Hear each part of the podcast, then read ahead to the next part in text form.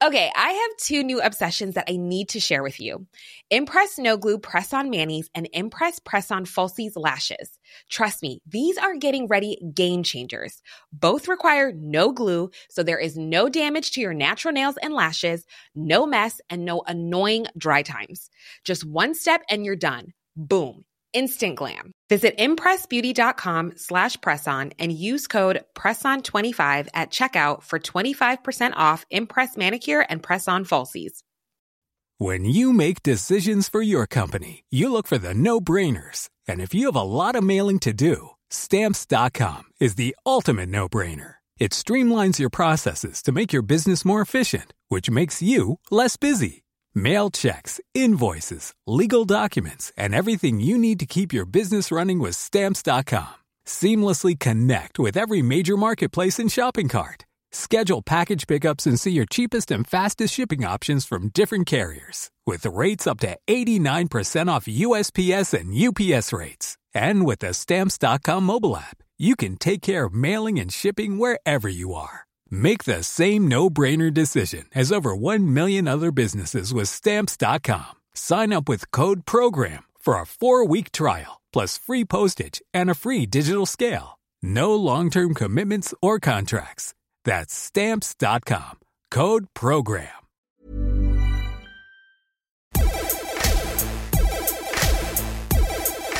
Good afternoon, good morning, good evening, wherever you are in the world. I'm Russell Tovey. And I'm Robert Diamond and this is Talk Art. Welcome to Talk Art. How are you, Rob? Today, Russell, I am feeling like an alligator. And wow. to be accurate, I'm actually feeling curious about what it would be like to be an alligator because I'm just obsessed.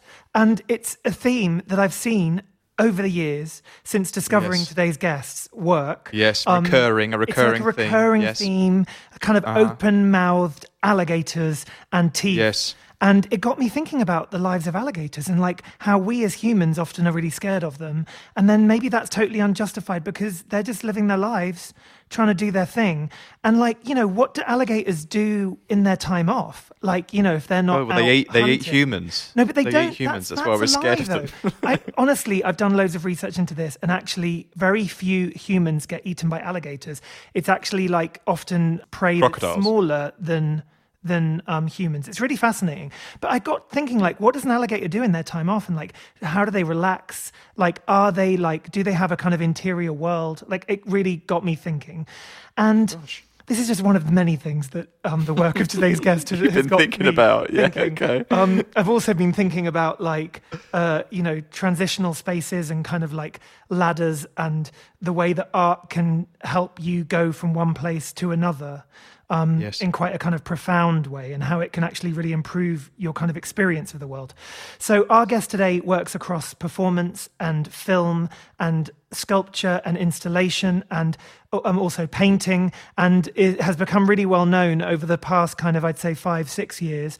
I was first familiar with the work thanks to Overduin and Kite in los angeles. I saw a show there and then saw an amazing solo booth i think with tanya leighton maybe at Frieze New York. And ever since have been sort of following their work. And I'm just obsessed and I'm really excited. I was texting you before this, like, I'm so excited about tonight's episode, partly because I've never met today's guest and I've never even heard them speak. So I'm really excited. So we would like to welcome to Talk Art Math Bass. Hi, Math. Wow. Hello. Hi. Hi. I love that introduction. I can tell you, I know that alligators eat very, they eat infrequently.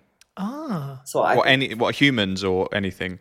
Anything. So they eat and that's it for weeks. Love that. Slowly digest their food. So really I think in their downtime they're kind of just chilling. Yeah. Wow. And the same with crocodiles. They're part of the same sort of pattern mm-hmm. of eating. Yeah. So and we're talking about that. You know a lot about them then because they are I know a, a central know, motif. Yeah, I know some about like the actual creature, that the animal alligator. I know that out of all of the amphibians, they're the only amphibians that actually care for their young. So they'll ha- after their eggs hatch, they'll watch over their young. They'll uh, hold their young in their mouths. They use their mouths almost as like a protective cage, and their babies hang out with them for a while until they're big enough to run off and get eaten by you know birds mostly. Wow. Oh, And what came first then for you? The the alligator as a motif or the the interest in alligators? The alligator as a motif came first, and Right. it it happened really spontaneously. I was just in my studio and I was I was drawing, um, and this is like I don't know, maybe eight years ago. I had started to draw a series of discrete symbols, which you know in turn grew into a larger vocabulary. One of the first images was an alligator. Um, it wasn't the form that is more is po- is popular today with my work, but it was a earlier version of it. Mm. And also, your your most recent show, which I think is just up now, is it at, at Vielmetter Veal Meta Projects in Gallery. in, Yeah. in Los Angeles? Um, that show also has other kind of natural like animals, like snakes, and I saw an amazing image of like a snake uh, wrapped around eggs. And this kind of like, you know, th- there seems to be an element of kind of like natural history or something as a as a sort of running theme throughout throughout. Or archaeology? There's always bones yes. appear. Yeah, exactly. This is true.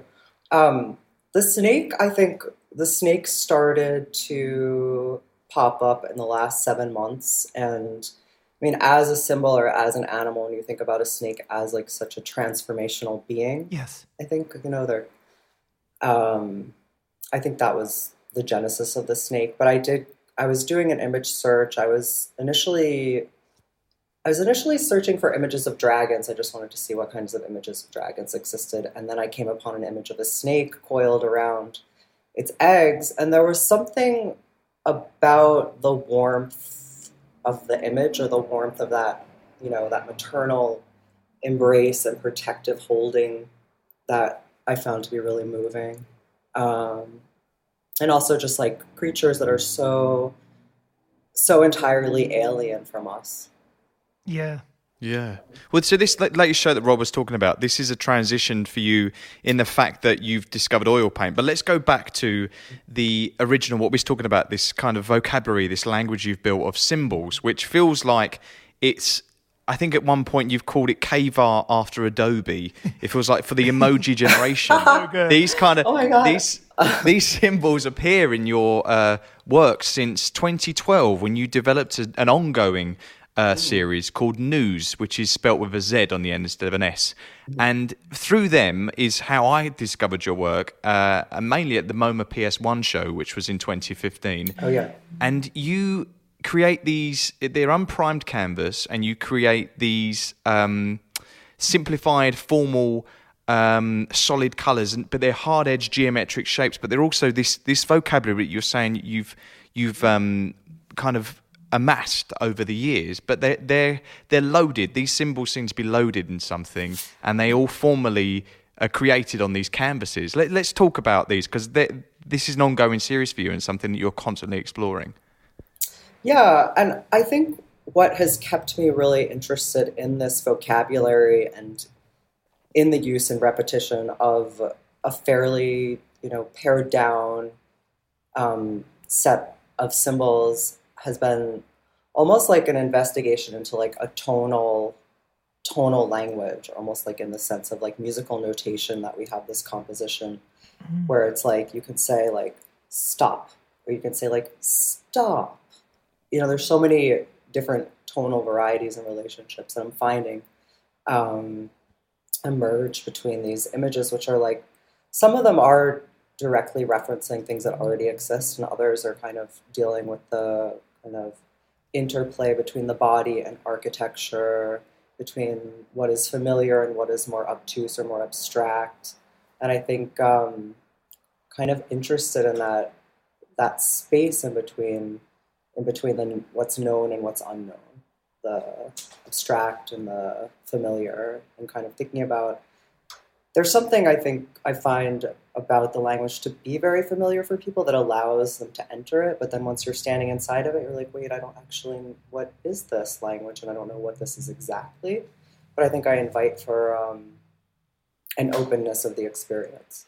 Yeah, you, you like people to decipher the language and you like people to get lost in that. I always feel like these symbols uh, more and more appear every year. It feels like there's a new addition to the vocabulary. And for me, I always feel like, well, I've always wanted to ask you: Are they are these symbols autobiographical? And and the recurring motif of them is each symbol loaded because I always feel like there's some tension between the symbols and the way that you position them together. But it feels like each symbol is kind of a moment in your life potentially. Is that is that a right way to decipher that? They enter at different moments in my life, but they're not uh, in and of themselves describing the moment. But the there's always an interesting sort of like when I look over the last eight years when different symbols have emerged and I can identify these, yeah, poignant. Can you say any stories behind like because the, the- like say say the the bone appears or the cigarette and the matches? It always makes me think of Grease the musical. Whenever I, feel that because I feel like it's a very kind of macho in some ways. Quite, um, you know, smoking cigarettes, and it's a bit naughty and a bit, and it feels like it's of a time as well, like the '60s. Mm. There feel, feels mm. that vibe in your kind of practice. Mm-hmm. I mean, I do love just like this the ephemerality of the cigarette. I love the way like I don't smoke anymore. I used to smoke, and it's one of those things that eventually I just had to stop doing. Like I couldn't just keep smoking into my 40s and 50s. So I, Yeah. But I loved just like the framing of the moment or the way that the cigarette really like gave you this pause and like just expanded and like kind of the like alchemy of like burning and inhaling and exhaling and feeling the breath in that way and like the weight of of something kind of like turning from material into the immaterial. Um, and I think when I actually started painting the cigarettes, I literally had stopped smoking. Mm. So you were sort of wanting a cigarette. so you, instead of wanting a cigarette, you painted one. Yeah, basically. I, I've always been really interested in your practice about how you're able to sort of create sculptures and environments that you can walk through. So, for example, if you think about your your MoMA PS1 installation, for example, um, you know, you, you had like the ladder like leaning against the wall, and then you, you had like floor sculptures, and then you even like opened up uh, a wall in between two different spaces, and and and then when when you look at them in relation to the other works you make, such as your films or or your, even your performances or the paintings that Russell's been describing, like there's such an interesting connection between all of them. And it's almost like sometimes the objects that are leaning on the walls have just jumped off a painting or vice versa. And that even like your early film, I think maybe from like 2011 or 2013, something like that, where you have the, um, I think you're actually inside like almost like tents you know, like uh, uh, those shapes of those tents, almost like circus tents or something. They they could also again be like uh, objects in the paintings. So it's this very cohesive universe that you've created. How easy is that for you as an artist to do? Is it like a real difficult thing to pull off? Because it seems really complex. Um, I try not to do anything that's too difficult. No, I'm just kidding. um, it's, it's not. It's, it's- no, it's it's something that kind of just got- it comes natural. I mean, okay, so when I started working with those tented forms, I was on Los Feliz Boulevard, which is like a prominent boulevard in Los Angeles. That it's like you know, there's a span of mansions, like literally on a thoroughfare, and I'm like, why would you ever want to your mansion to be on a thoroughfare? Like, isn't the point that your mansion somewhat insulated? But there's you know a series of huge estates on like basically what is kind of like a highway. And one day I was walking down the street and there was a mansion that was tented for termite. So when the termite tent goes up, it's literally like this spectacle spectacle of condemnation. It's like striped, broad stripes, orange and yellow, and these col- and it's literally I was like, wow, that what a spectacle, and also how this like mansion has suddenly become a break in the landscape, a hole in those like kind of repetitive shades of beige and gray and pale pink and white. And I was really struck by it and I was like, what would what would happen like if I tented a body? What would happen? How would the body turn into a location? So in a way it's like a lot of my work really comes from my encounters with the everyday mm-hmm. and then in how I take those really su- kind of regular encounters, but then I synthesize them or organize them into my mind in, in a new form.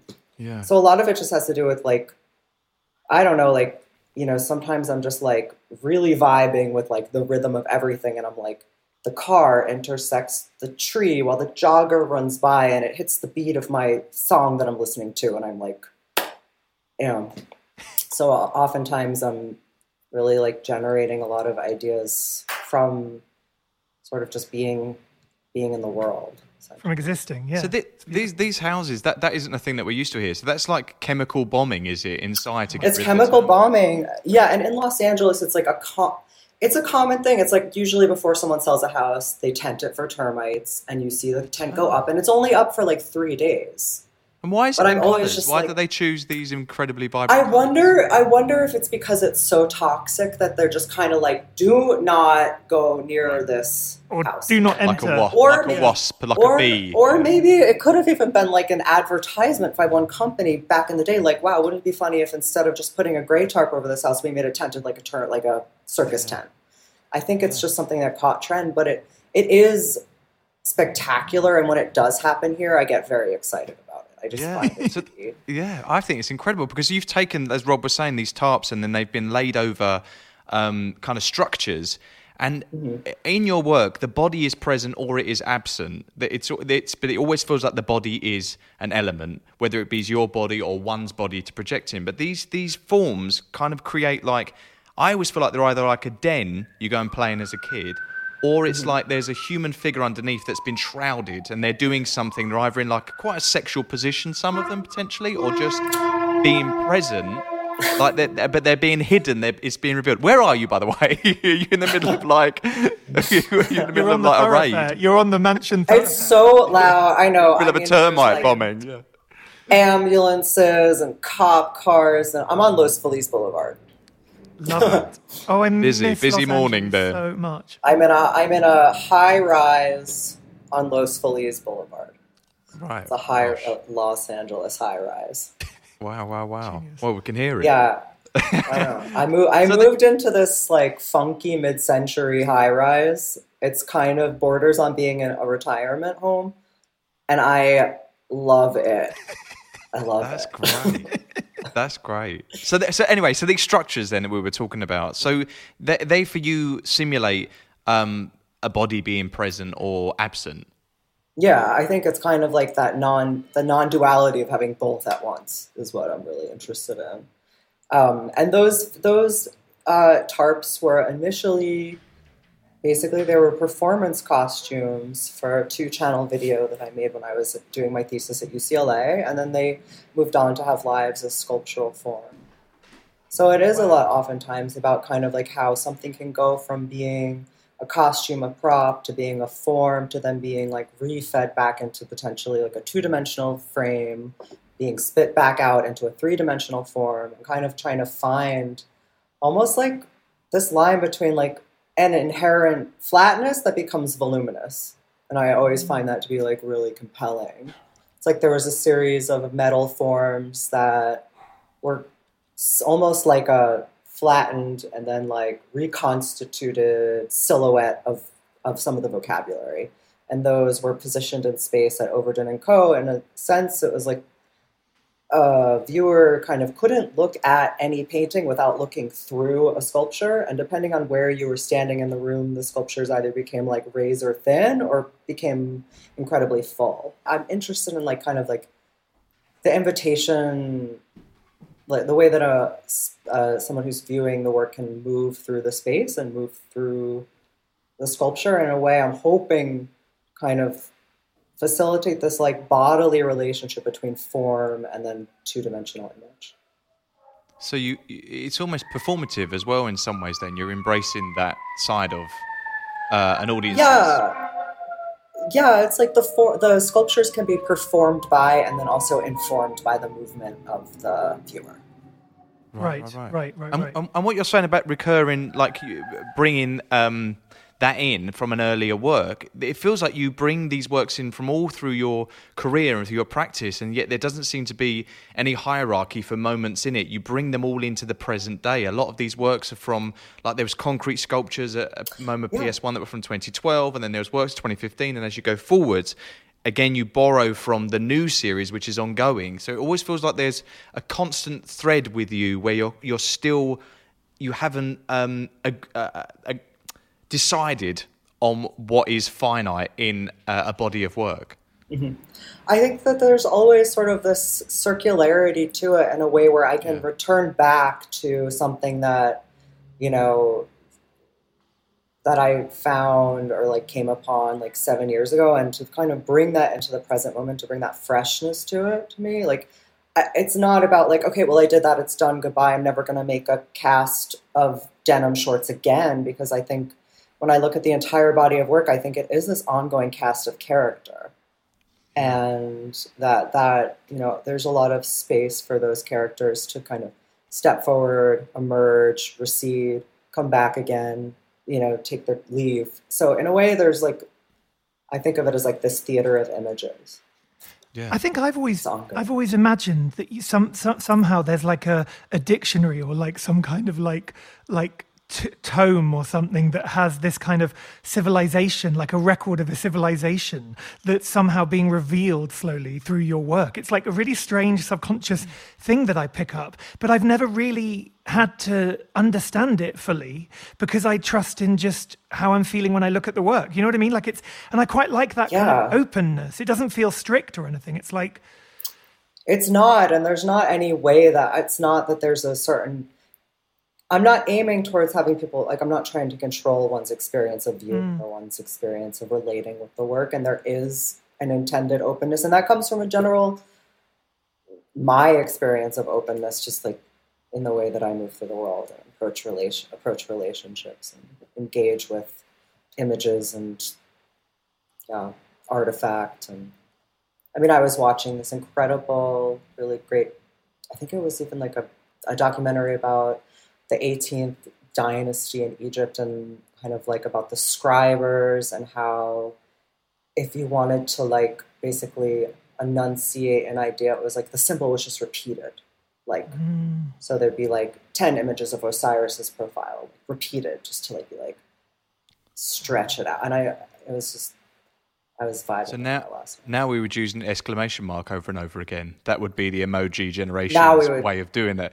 That's how we'd process that information now. But then, kind of wow, makes me so think that's- of um, Nancy Spero as well. Weirdly, like you know when Nancy Spero used to like repeat like objects within within the wall uh, murals or paintings or what have you. I love Nancy's work. God.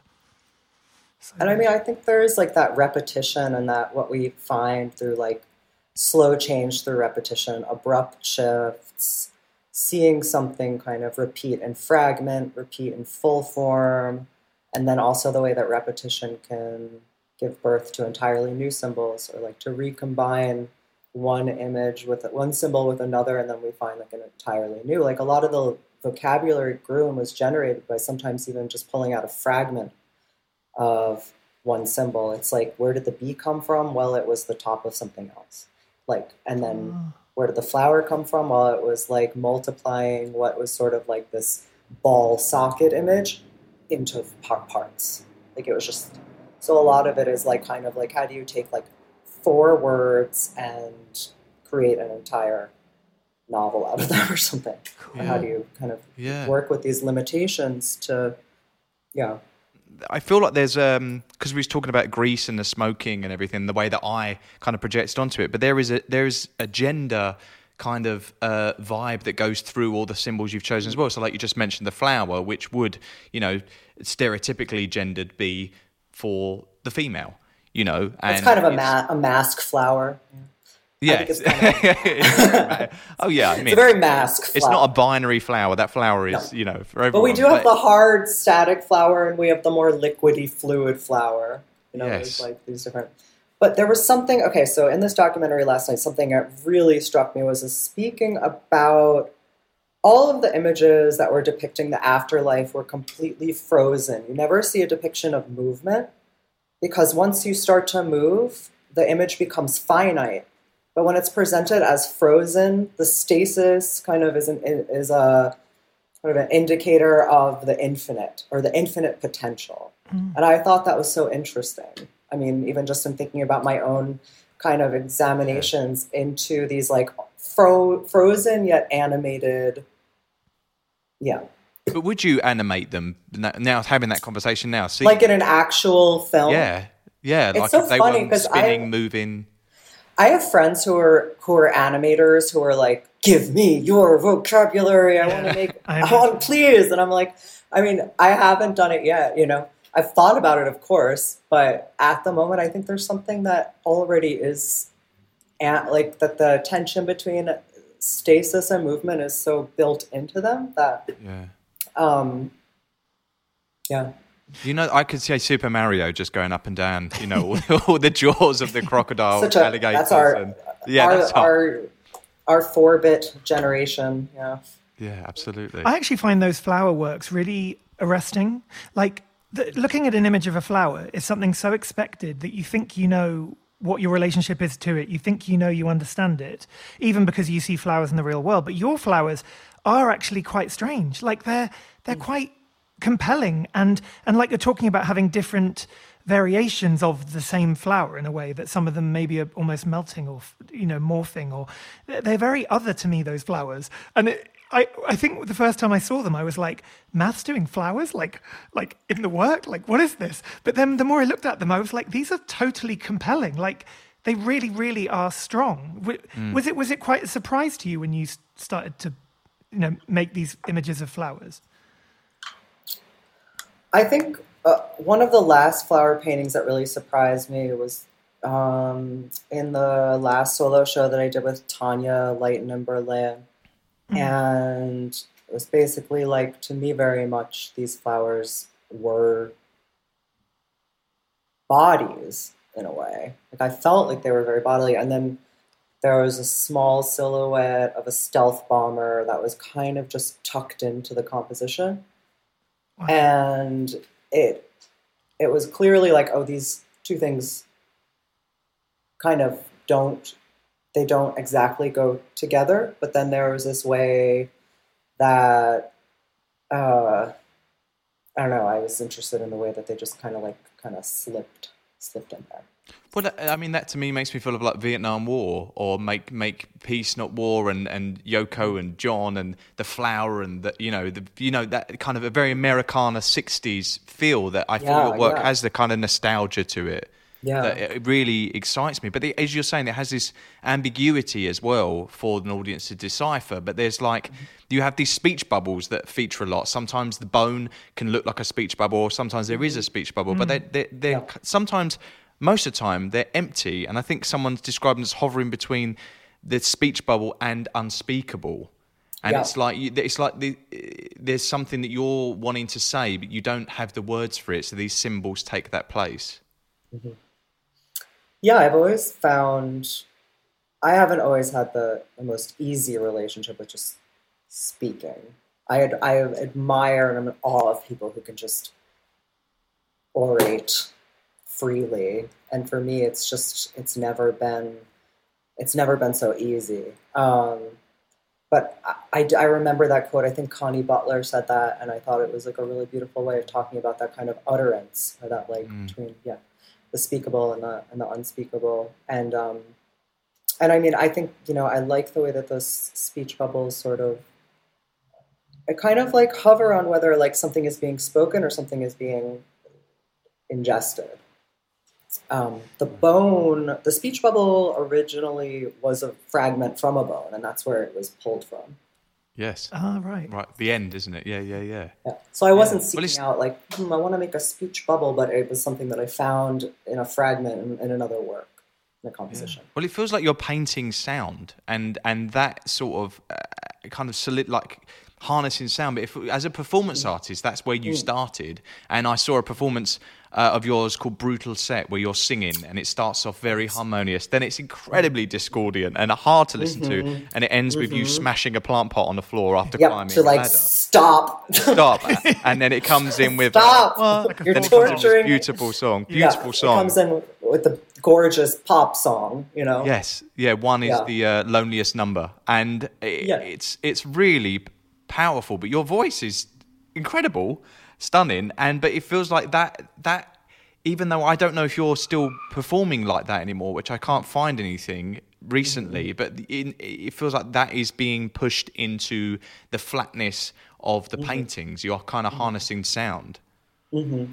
I do. I I love I love working with sound. I love sound as material. Even just c- combining sound and editing sound, Right. And even working with video. Like for me, there isn't like a separation between those two things. Like if I'm, you know, editing video or and and working with sound, there's always just like finding those rhythms and repetitions and uh, when it comes to like singing for me like that's my most comfortable way of like speech in a way or like working with um kind of like I'll I'll get these hits of sentences like I'll be like you know driving and suddenly it's like an entire sentence pops into my head I'm like I don't I don't know where this came from but I'll write it down and then I'll later just sort of draw it out or find the tone or find a way of kind of like bellowing it.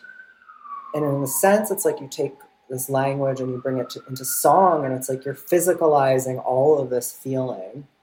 And to do that with a group of people for me is just like, I don't know, it's just really powerful. Um, When was the last time you did that? Was it? Was it? Wasn't then? Was it in 2012? I've done smaller performances, like the closing of shows, but I haven't done a. That was the la. Oh no, you know what? I did a performance at the Whitney about three years ago, and there there was a lot of singing in that performance. And did you sing in that? I sang in that with a few other. And have you recorded your voice? Only like, you know, on my computer on my phone. I had I had in the show that I did with Mary Boone. I had a series of recordings that I made with my a couple of my friends. So there were these tall ply columns with black holes, and the, and the sound was coming out of those holes. So there were four of them, and the sound was kind of broken apart so that you could sort of stand in between these columns, these sound sculptures, and you could sort of hear someone with a soprano and my bass voice across the room. So you're kind of getting hit by these vib- vibrational frequencies. Wow. So you're a sound artist, yeah.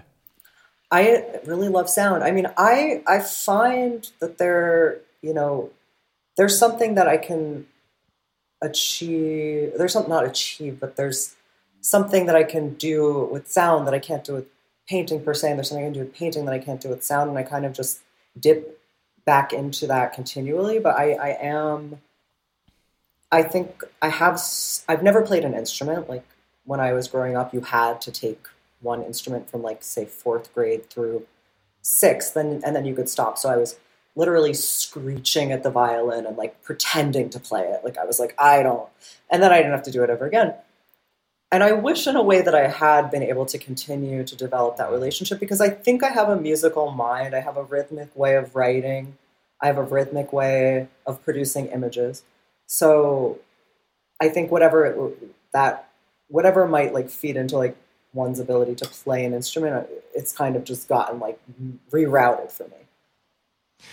You know, earlier on we were talking about that film you made, uh, "Past the Line," with the um, with the kind of tent shapes. I heard that that um, the the kind of thing that sparked off that film was actually linked to your anxiety to do with your performances. I read this really interesting interview with Mia Locks, the curator, and you from a while back, I think, and you were talking about this anxiety, and I read it, and it resonated so strongly with me because it brought back all the memories from being on stage myself when you know you're kind of been given a, the privilege of actually, you know, being able to perform and, and do these things in the world.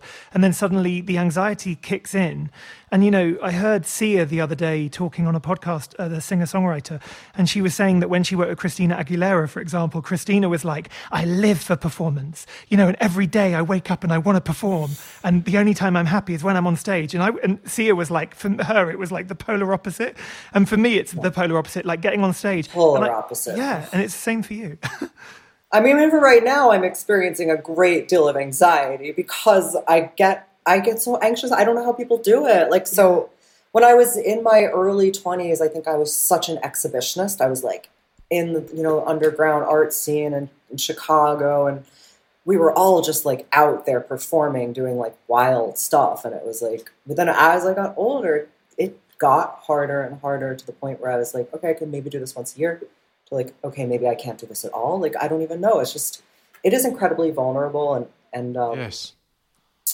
and I, I I do I do know that when I move past that extreme. I mean, it's the kind of anxiety where, like, I watched this YSL documentary and I was like, "Oh, poor baby. I, I can see how anxious he is. Yeah. Just having to like go and like stand in front of his collection. He's just like collapsing with anxiety, and I, I know what that feels like. But I also know what happens when you actually get on and it switches, and then Mm. somehow that tension transitions into just this utmost present feeling where Mm. whatever that presence is like creates an entire like kind of opening around you and i think that that is the generous offering of a, for me of performance is Yeah. opening up that space and inviting the people who are in the room as participants because we're all participating and kind of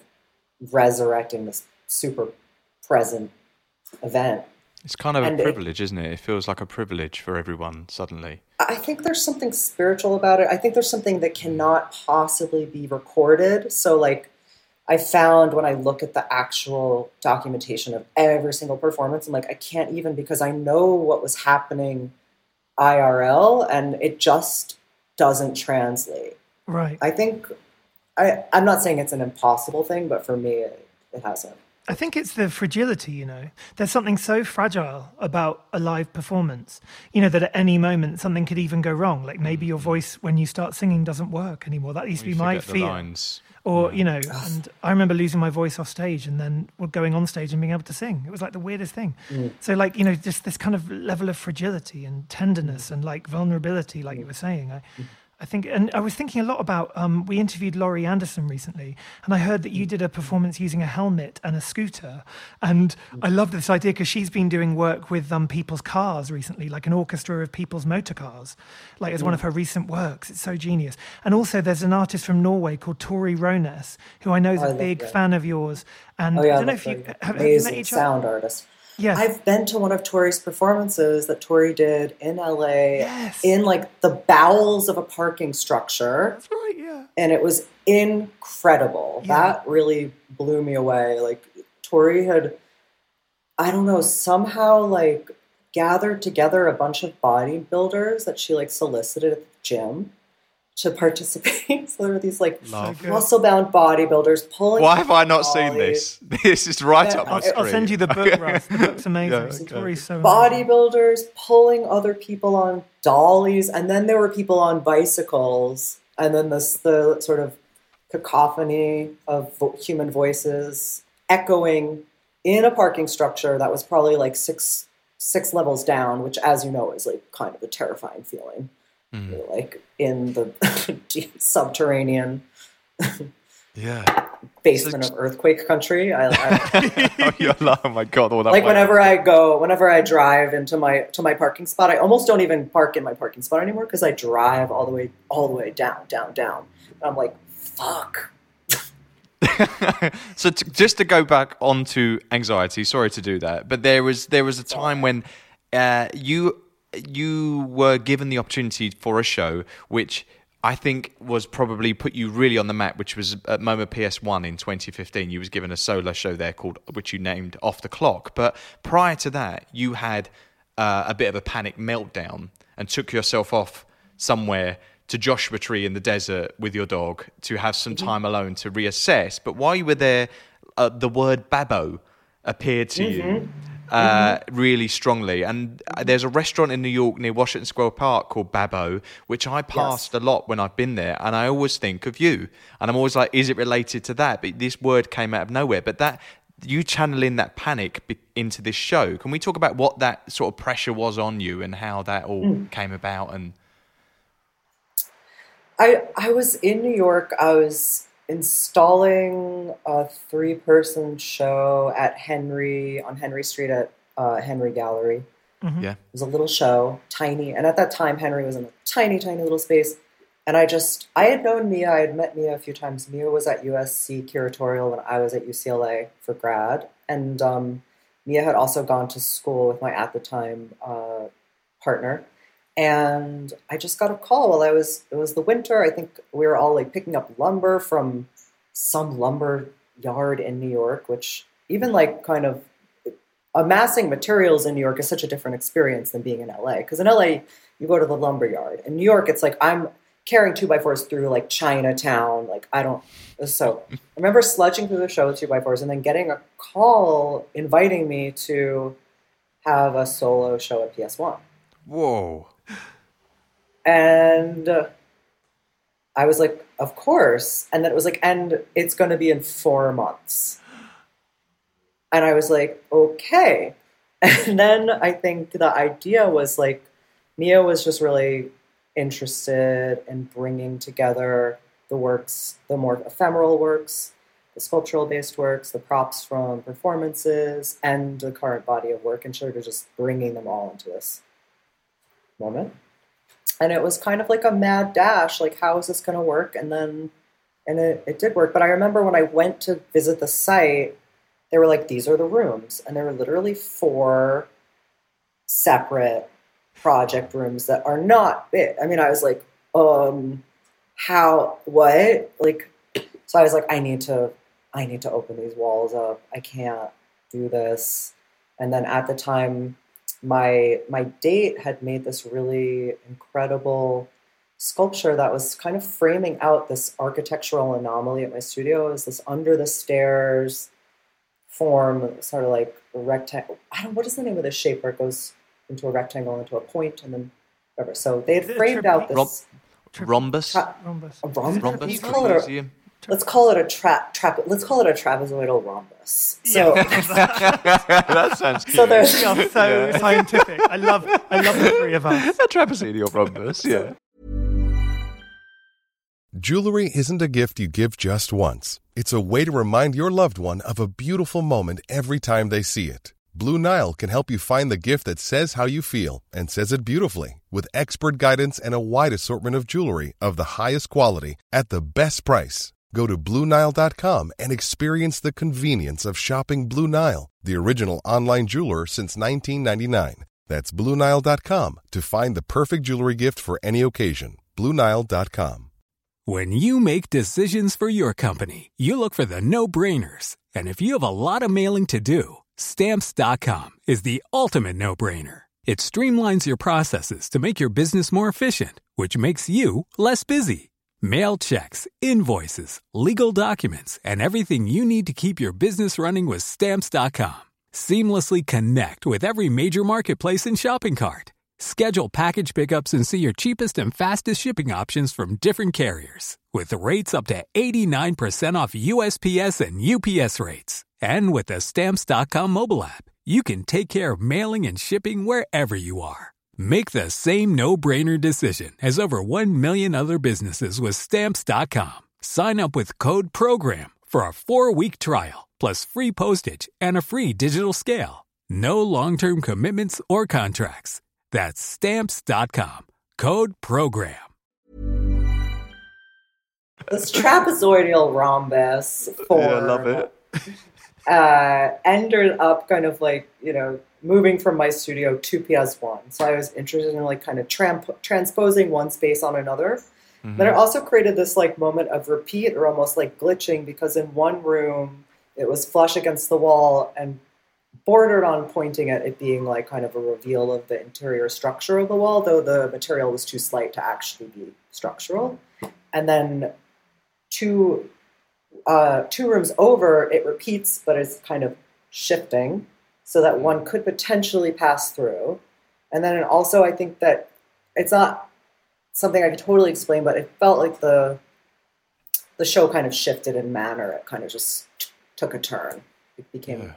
a little like less frozen. In a way. What What was that like to be given a show at MoMA to kind of go straight to the top and the pressure of that, and and you were really exposed. You you were everybody was, was talking about about the work. I what was that? What, Yeah. what was that like, and how did you how did you cope with that? I I didn't really understand what it was at the time. I know that sounds but I didn't totally understand what it what it meant or what it mm-hmm. was and I think it brought a lot of attention and in a way. It was almost like too much. It mm. was like it was like okay back up and i couldn't i kind of like kind of stepped back from it a little bit. I mm-hmm. found it to be overwhelming a little bit. I also don't think i totally understood the magnitude of having a solo show at that institution. Mm. And partly maybe that's because i like live in my own like weird math world but i'm like great ps1 cool amazing but i didn't it What do didn't you mean a math? What do you mean a math world? just like in my like Oh, you're right. I'm Sorry, I was thinking of the, the subject, the school subjects. I'm like, oh, like like Sudoku like my- and stuff. Oh no, like that's Oh, your yeah, name, isn't it? Yes, Yeah. got it. I think I was like great, but it didn't register. It wasn't like uh, now I'm on the red carpet or something. Like it Yeah. just didn't. It didn't so would yeah. you do it differently if it if that came up now? If you hadn't had that experience then, then now you're in a position. Would would there be different things you would do? Um. Well, I think. God, I don't even know. I mean, I would. I would probably want to like. Hmm. I think I would want to, like, kind of have a little bit more time. Yeah. I think I'd want like you know a couple years, uh, and I think I would want to sort of like not start from zero, but I think I would want to like conceive the entire show like from this point until completion. What else? Maybe. Um, I mean, I was also young. I was young. I was for me. I mean, I wasn't that young, but I mean, I've always felt We're the myself- same age, me and you. We're both not. I know you're an 81er. Yes. Hello. Great, I really like making me feel really people- old. Good. I really, I have this. Aff- you're 1980. That's oh God. I have an affinity with the pathetic. 80. I love that. I actually started like a, a band with my friends in LA right before COVID really like hit. It was like pre mm. right pre COVID, and it was called 81. Oh, Because everyone in the band was born in 81, and we had like two sessions.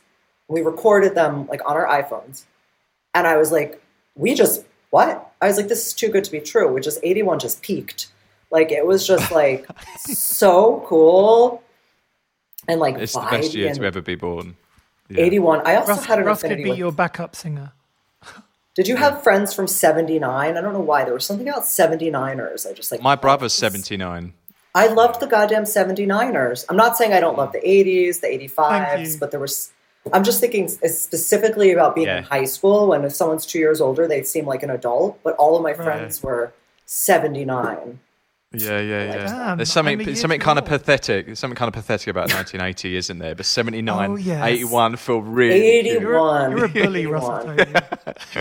But you were born. I, I just go, I googled you. You were born November. November. Yeah, uh, yeah. where I was born 14th. September 17th. So isn't that funny? Wow. And I'm in I was- October, so we, we can like celebrate every month of autumn. One Every so we've got Virgos, we've got Libras, we've got Scorpios. We're going. We're going through the. love it.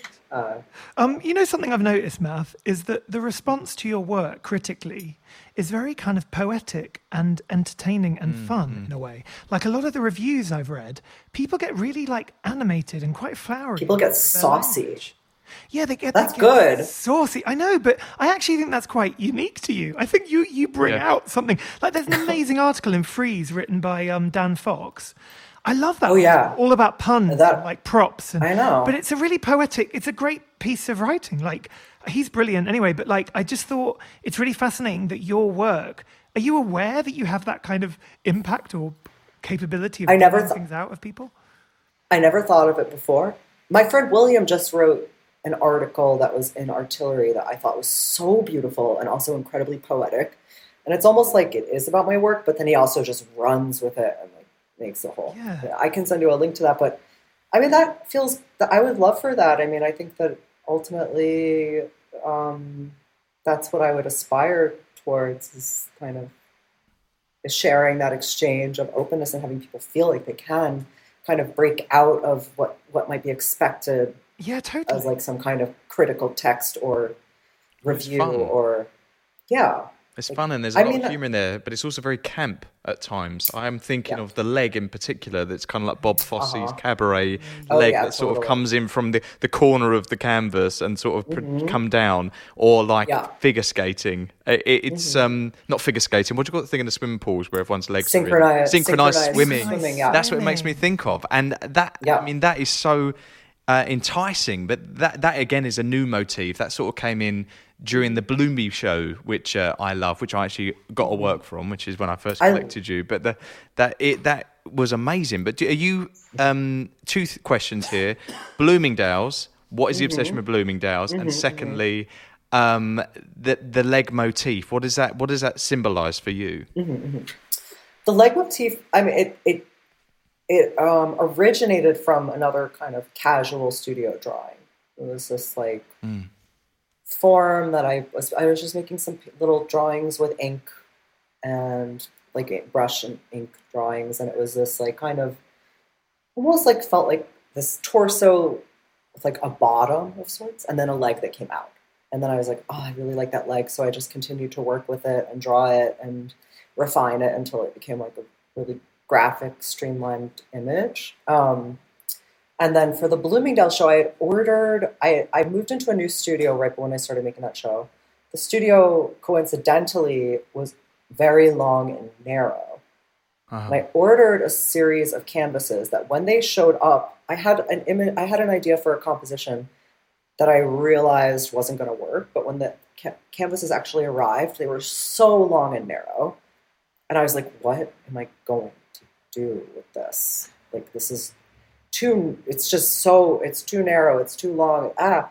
And I kind of like laid down on the floor in my studio, which I often do if I'm trying to figure something out. I find like get horizontal close your eyes, close my eyes, and it was literally like Bloomingdale's. It was like, but then, so I went with it, and then I started to like kind of you know searched for a, like high res Bloomingdale's you know logo, but and then I juxtaposed that or incorporated like my symbol with this pre-existing logo so that they're kind of like underscoring, semi obscuring, merging. It's such a recognizable icon that even if it's like somewhat obscure, you know what it is. Yeah. And it also was such a thing at one point. Like it was like this like like it was really like a place to be seen and like to see and be seen. And now since is just really like a kind of a shell of what it was. Like, growing up my mom would always be like, Do you want to go to Bloomingdale's? and we would go to Bloomingdale's, and it, was just it's. Well, there was a, there was Um, a poem. There was some lyrics that were on one of the press sheets of yours that it was about Bloomingdale's, about the show, which Mm-hmm. Was in 2016 at Michael John Allen Gallery in Miami, and it said, Mm-hmm. "There is a place on the east side of town. They know my face because I'm always around. A pillar of strength, a haven to turn to, the place where I learn to feel noble and proud. Yes, it's Bloomingdale's. In a class beyond compare, the other stores all pale. Everything your heart desires will one day be on sale." At Bloomingdale's, and that was written by David Sonnenberg in 1975, and it became a song that was recorded in 2016. That's powerful stuff. I, I it's funny because I was I love David Sonnenberg. Um, he's just an incredible person, and I'm really close with him and his wife and his kids. One of my Wow. closest friends, Elizabeth, is his daughter, and I was hanging out with his wife Shelley, and I showed her my Bloomingdale's painting, and she was like, "Wait, have you ever heard David sing the Bloomingdale song?" And I was like, "No. What are you? What Bloomingdale song?" And she was like, "Okay, hold on, hold on, hold on." David wrote, and she told me the whole story. David just wrote a song about Bloomingdale's that never got recorded. It was like in his jingle box, never got recorded. It's just an incredible song because it's like, it's so not about Bloomingdale's. Like, Yeah. it's actually when you like listen to the lyrics and hear the song, like, there's really nothing actually about Bloomingdale's in the song, and I like love how much of a projection it is. Like, Yeah. and it's just a it's beautiful the interior, song. isn't it, of someone? Yeah. So I so David and Elizabeth, who is just an incredible singer and who I've collaborated with on song and on music before, because she's really talented. One of those people who can just ad, like ad lib, completely improvise a fully fully constructed song. Like it's a, it's an incredible gift. Um, so she and David recorded themselves singing a duet, and I think I had like five takes of it that played intermittently throughout the show so that like Oh, there was this like feeling of being in the exhibition space and being in a showroom and being in a domestic space and that that show is kind of t- touching on all of these different spaces with this soaring soundtrack about bloomingdale's which i thought also just brought more humor to it because it is a Yes. it is a funny body of work Yes, it is totally. But and, and now we're in a shift, as we touched on earlier on, at Vielmetter space. You've now moved. You've worked for years on, on the new series, the paintings from, and, from 2012, which are, are, are flat and they're on gouache on unprimed canvas. And now you've moved into oil paint. So this new body of work is completely made with oil paint. But what's really interesting to me is that now the the presence of paint is very clear. It's very painterly. It's very shaded. It's very there's more um, realness to it rather than mm. geometric abstraction, hard lines. It feels like there's a softness to this now. Mm. As you sound about, and we t- we touched on the snakes that were surrounding the eggs. There's like an element of that which is very very fleshy suddenly, rather than just a flat one color. There's a lot of uh, density to it. Is this is this for this body of work, or is this a new like shift for you going into oil paint and embracing that more? I think I'm going to continue working with oil. I, I was trying to identify, okay, where did this shift actually come from? Mm. And I think in some way it has to be a response to the restrictions of this pandemic. Because when I think about the former bodies of work being like such internal language, so much of it was kind of this deep, like auto, auto generated set of images with my own kind of idiosyncratic meaning. Mm-hmm. Um, to then kind of go and uh, have like the structure of our society become so restrictive and shut down. I think that it, I kind of got to this place where making work that was so unforgiving because with the gouache and the and the um, canvas, it's like there's just no room for error. And I think I couldn't possibly, on top of really not being able to do to do anything or go anywhere, also just have a completely unforgiving, you know, mm. method of image making. And I also kind of think I started to like externalize a little bit more, or even like externalize my emotional state, um, start to look outward towards images that I find to be like really poignant and relatable to this moment and I was kind of like, right now, I'm just kind of like interested in the way that the vocabulary I've amassed can ex- engage with new forms, but also in just opening up the possibility to potentially paint anything.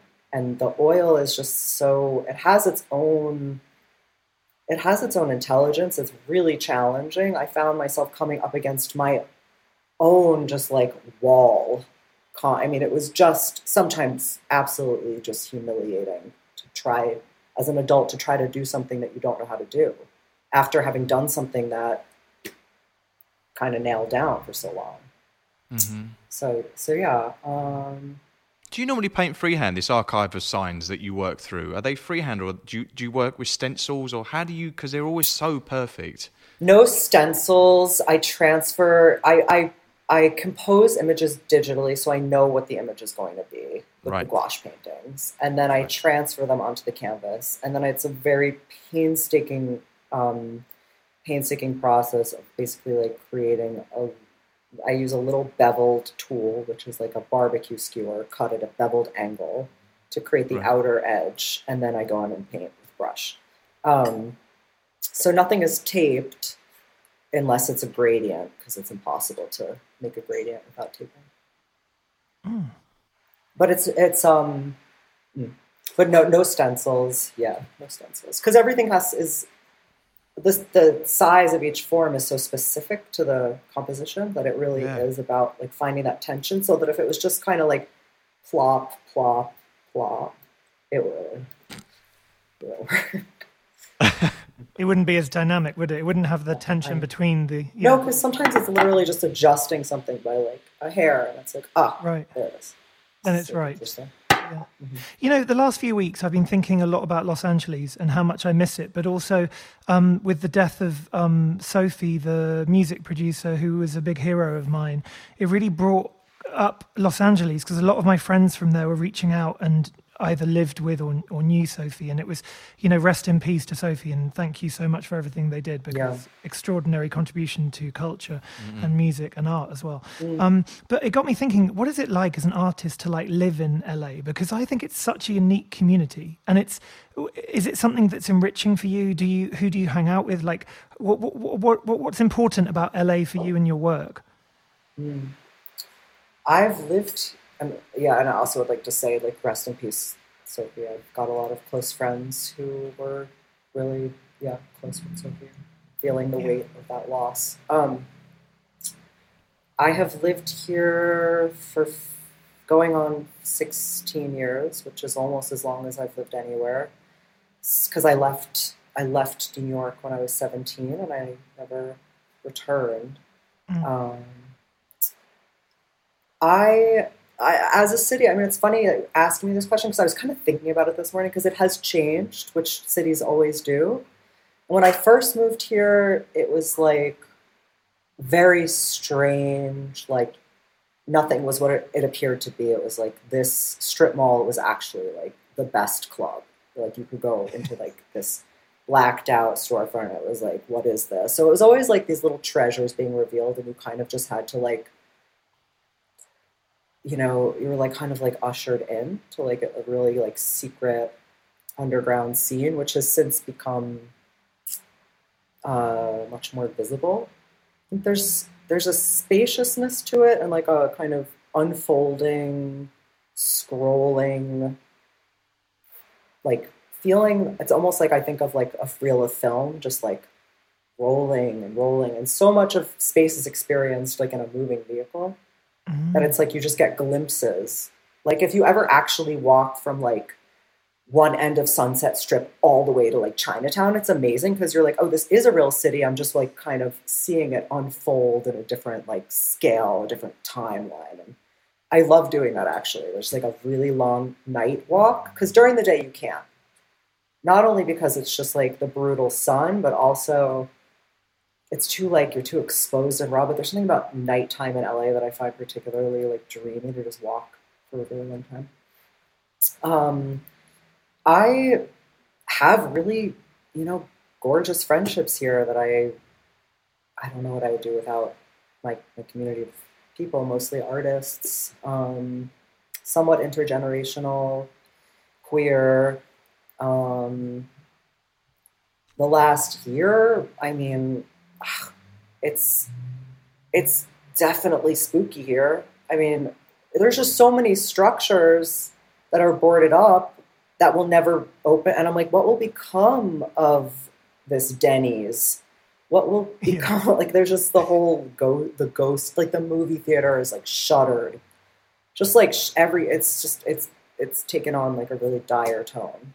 Hmm. Kind of like the the collapse is alive and well in, in Los Angeles. Well, you, you touched on Uh, the queer community there, which feels really important in your practice, and queerness and otherness feel like they're fundamental to the meaning of a lot of your work. Do you do you feel like that's something you could talk about? Yeah, I think uh, I think about you know being trans and not uh, and having like kind of a gender that is indeterminate in a way, or is is you know somewhat both and none, if that makes sense. Um, And I think that that is very much embedded in, in the work and in, in the openness of the work. The, um, the ambiguity. Uh, yeah, how something can be can be both and none at once. I think is kind of inherent. I think that's what I see oh. with the speech bubbles. I think that's why I interpret them as I can see that as well because it's like wanting to say something, but words aren't enough. Mm-hmm. Yeah, for me, that I love that sculpture as well. That's like the sculpture, and then it's its shadow, and you've got the kind of double, like the two together. Mm-hmm. I think the double and the kind of you know the, the mm-hmm. double basically as a theme is quite a fascinating one in your work. Actually, it's like a subconscious kind of constant running theme that I find really compelling. I also heard you describe queerness mm, before as something incredibly positive and like kind of inclusive and whole, and kind Spiritual. of a wonderful, and rich, positive, fun, great experience, which is such a nice thing to think about. Joy. Do you know what I mean? Like queer joy and trans mean, joy, I- kind of Yeah, unity. yeah. I, I'm like, thank, thank God I'm queer. I don't know. I'm, I'm Yeah. so Oh, happy to yeah. be queer. I'm so happy to be queer. Yeah. Yeah. Yeah, it's like being part of a special little club. it's fun. Have you ever shown in London? No, I haven't. That's crazy. I've only been to That's London fun. once, one time. Yeah, and I really liked it. I mean, I got a good hit from it, but We, we need to hit you again. Not like that. We need to bring you back to London and hit you again, London, mate. We I need you. know. Once, once our world loosens up a little bit, I, I can't wait to. I mean, that's another thing of just the experience for the last year. Like, in a way, I think there's something incredible about Yeah. not being able to go anywhere. It's almost like being. My girlfriend was like, it's almost like we're in high school, like when you really couldn't go anywhere and you really couldn't So do like anything. that. Yeah.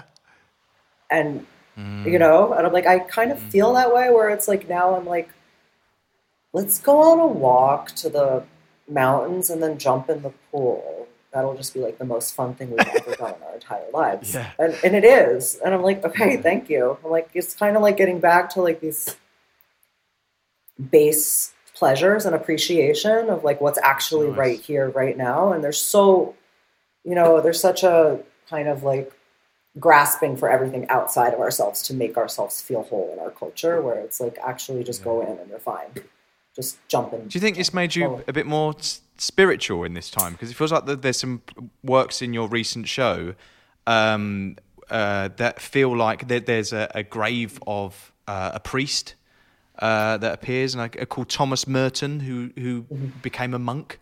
And there's there's elements that suddenly feel like there's a spiritual side of you, which we're, we're seeing in this latest body of work.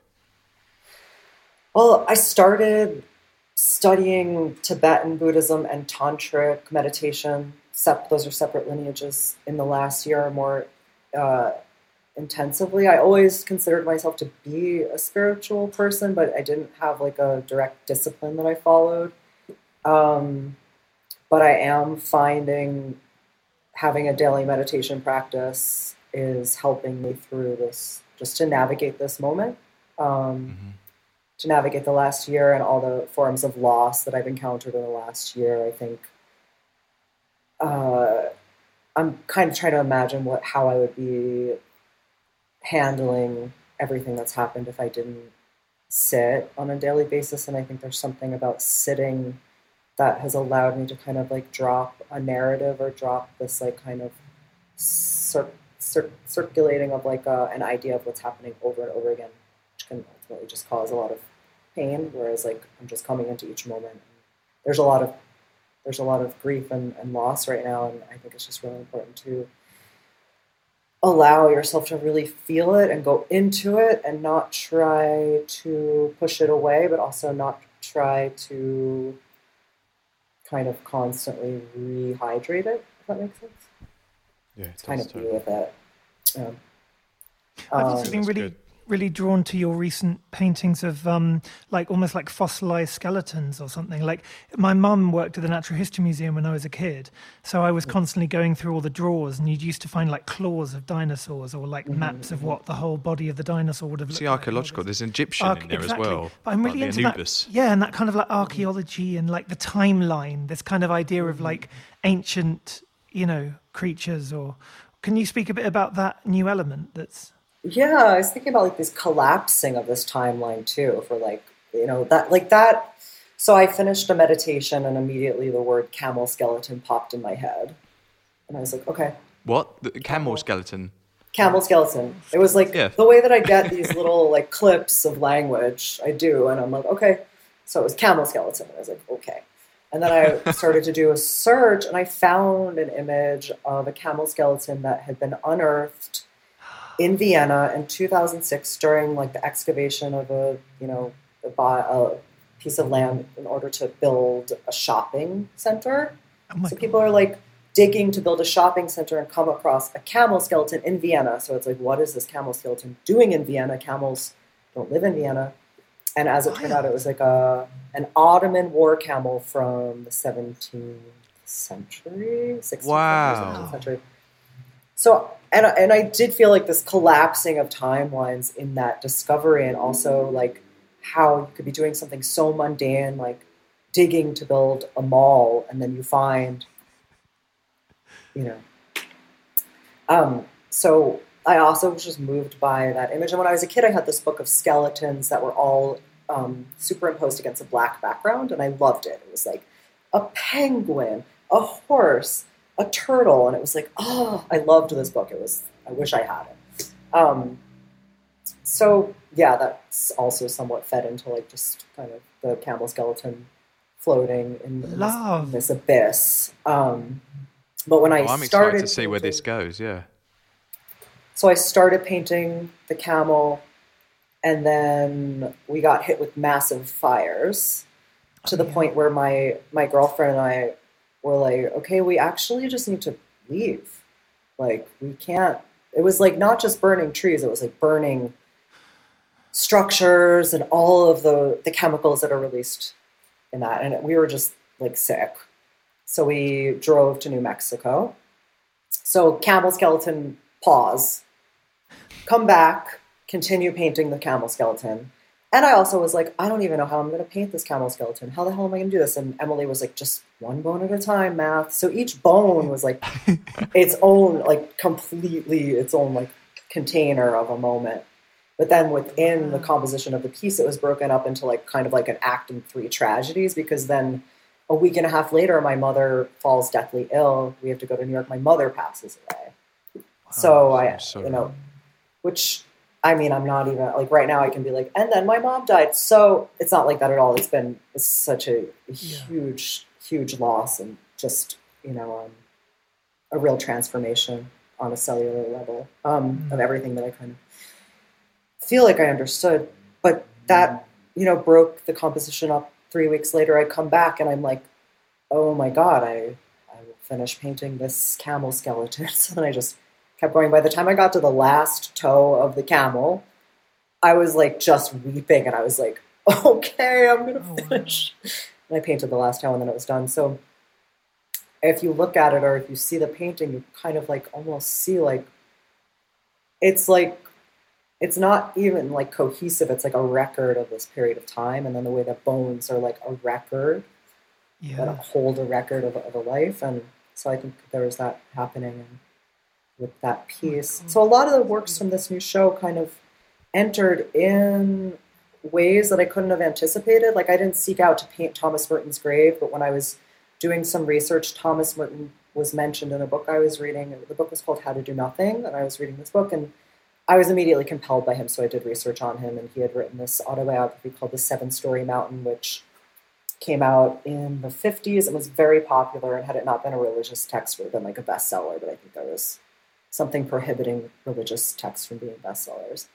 And um, his writing was so like clear and simple and beautiful, and it's sort of just like this story of how he, I don't know, like his journey into asceticism. And he was born in France and then ended up moving to New York and actually grew up in what at the time was a pastoral town in Queens, which was next to the town that I grew up in. So I thought it was like very compelling to even imagine the little town that I grew up in, which was like a New York City suburb, being like pastoral and being this, where this guy also grew up. Um, Wow. so I was looking, um, I was doing an image search to see what he looked like, and I came across an image of his grave at an abbey that he's buried in in Kentucky. And in every image that I found, it was like his tombstone surrounded by identical tombstones, but his tombstone always was adorned with like rosaries or flowers. And then in one instance, I found an image of it with this white satin sash. And I just found it to be so moving, you know, this really like kind of like emptiness and presence all in one. And like sort of like you see that body there, you see that adornment, and then you also see like just the loss and the absence of the body. Um, And then the head of Anubis, my friend Isabel Albuquerque, who's um, an artist in LA, one of my one of one of my really close friends, sent me an image of this head of Anubis, and because I have a little dog that looks kind of like Anubis. She's got she's a black Chihuahua with very sharp features, and I was name? immediately just her name is Joan, Good like Joan, Joan. like Joan Didion. Love. Um, oh yes, so I saw you post a picture on your Instagram while you were. There was a cigarette uh, something on the. such a yeah she was holding a cigarette just an la icon um, but i was really drawn to just the, the iconic silhouette of this this um, artifact and then also just thinking about like the flattening and categor and categorization of what was once a really potent spiritual object and is now just sort of being like museologically reached for with the white colonial gloved hand and so I just wanted to like create a little narrative around that. Um, Well, I always feel like it relates to the hieroglyphics, which feel like they are kind of part of your language. Is as you were saying earlier on the repetition of, of an old pharaoh, you would then to highlight it exclamation mark now. It feels like Anubis is a nod to that kind of language that is relating. to yeah, I think that that was like where the attraction, the initial attraction, because immediately when I got the image, I just felt such a resonant resonance, and I felt such a connection to the image, and in the way that it relates to some, I, I guess, kind of indirectly, but relates to some of the forums that I've worked with. Well, the Scotty dog is like Yes, absolutely, the Scotty dog. That's that's a that's one of your motives. Well, that show is called Desert Veins, which is at Vielmetter in Los Angeles, and that's amazing. Um, so we should move on to the questions that we ask every guest that comes on. The same two questions. The first one is: If you could do an art heist, math, if you could have any work of art in the world to yourself, for yourself, and it's fine, you can have it. What would it be and why? And we can help you. It can be as big or small Oh as my god. Let me let me it can be think. anything. Anything? Okay. I think, I. Okay. There, I'm just. This is just because I have. I'm just going right off. It. There's this little Vill- Vuillard painting at the Met. It's so small. It's like 10 by 12, and it's um, it's just. It's a little group of people gathered around a table, and I believe that it's like capturing it's capturing like post funerary or some kind of gathering right after a loved one has died. I'm sorry, I'm so morbid, but it is, and it's just really fine and almost like unintelligible strokes become the image. Uh-huh. I can send you an ima- a picture anyway. I, maybe Yeah. that. Maybe Yeah, we can post it on our Instagram. So who who painted it? the Vuillard, the V U I L L A R D. I can't pronounce it. Yeah, yeah, yeah. Great. Okay, cool. And the, the other question we ask every guest is what is your favorite color? Which I am intrigued Yellow. because Yellow. Yellow. Yay! Yellow that's the is work- so my the work I've favorite got. color. I love yellow. I love yellow. Yellow's My not bedroom morbid, was- so it's the opposite No. I love yellow is the color of the bedroom I grew up in. I love yellow. I love the way yellow feels. All shades of yellow, especially bright, bright yellow. That's what I've got. I've got the arches in yellow that you. I know. I love those arches. I yeah. love that. I mean, you've got like I think I don't really see it in any other works, but you have like this kind of black sky, just a section that goes across the mm-hmm. top. What did mm. that? What did that? What was the language going through that piece particularly? With the arches and the black sky. Yeah. I feel like it's this. It was this way of like I'm trying to remember exactly because it really like worked with that painting. I feel it like created a weight. It created a container. I think it like kind of compositionally like it was sort of like what takes up space and what also is spaceless at the same mm. time, which I really liked about it. I love that. And is Ellsworth Kelly a, uh, like a hero of yours, and I was Carmen Herrera like like the Kelly. big geometric abstractionist? I mean, abstractionists? both. I mean, both. Yeah, I love, I love both of those. Because when you said yellow, there's actually one of my favourite paintings ever is a yellow shape by Ellsworth Kelly, which I think It's like a weirdly bee, Mark isn't it? Jacobson. Mm-hmm. I think he told me once at Frieze, New York, maybe even the same year you had your solo booth. Weirdly, he came on the booth and said he just bought this yellow um, Ellsworth Kelly, and it's the most beautiful. It's in Architectural painting, Digest. though. It's like and I love how those paintings, some of them are just like object and that like kind of intersection between object and painting. yeah. It's really beautiful. Before we go, Math, what advice would you give to like a young artist or an emerging artist, or even an artist that might have been doing it for a long time and hasn't, you know, even got to show yet? Because you're someone that's obviously, you know, part of the kind of commercial art world in a way, and you, you know, you're you're being written about and you're showing in museums as well as private galleries. Like, what what advice would you give an artist? I always, I, I would say, I always say, there's nothing more valuable than forming your community of peers and really engaging with your peer group and finding spaces, unexpected spaces to show your work, make prod, make performance, like house performances, put up your art shows, just like use what you have and really like there's nothing more important I think than like having a, a community of artists Agreed. that you're in dialogue with. I think that that really gets you through. Oh, I'd love to know some of the people who's in your in your kind of crew. Who's your Yeah. squad? Who's my squad? Are you familiar with Alex Chaves? C H A V E S. Yes, I know Alex from LA. You do? He helped us install our booth at uh, Los Angeles years and years and years ago, maybe like eight years ago. Years and years ago. That makes sense. Yeah, and He he's is one of my favorite He's amazing. favorite painters. I love him so much. I love his work. I think he's just Oh, brilliant. Just kind of, yeah. That's it. Alex Eve Fowler. Oh yeah, Uh, incredible, incredible, yeah. incredible artist, incredible facilitator, incredible curator, just across the board. You know, she just does it all, and she's brilliant. Um, my friend Adi Robertson, one of my other favorite artists. Um, who else are some of my peeps? My partner Emily Segal, who Oh, is yeah. an artist and a novelist. I love uh, um, who else are some of my favorite artists in LA? Sarah Clendenning, I would say, kind of uh, le- I, somehow a lesser known but brilliant sculptor. Um, who are some other people that I love? I'm like in my mind. I'm like, who have I seen in the last?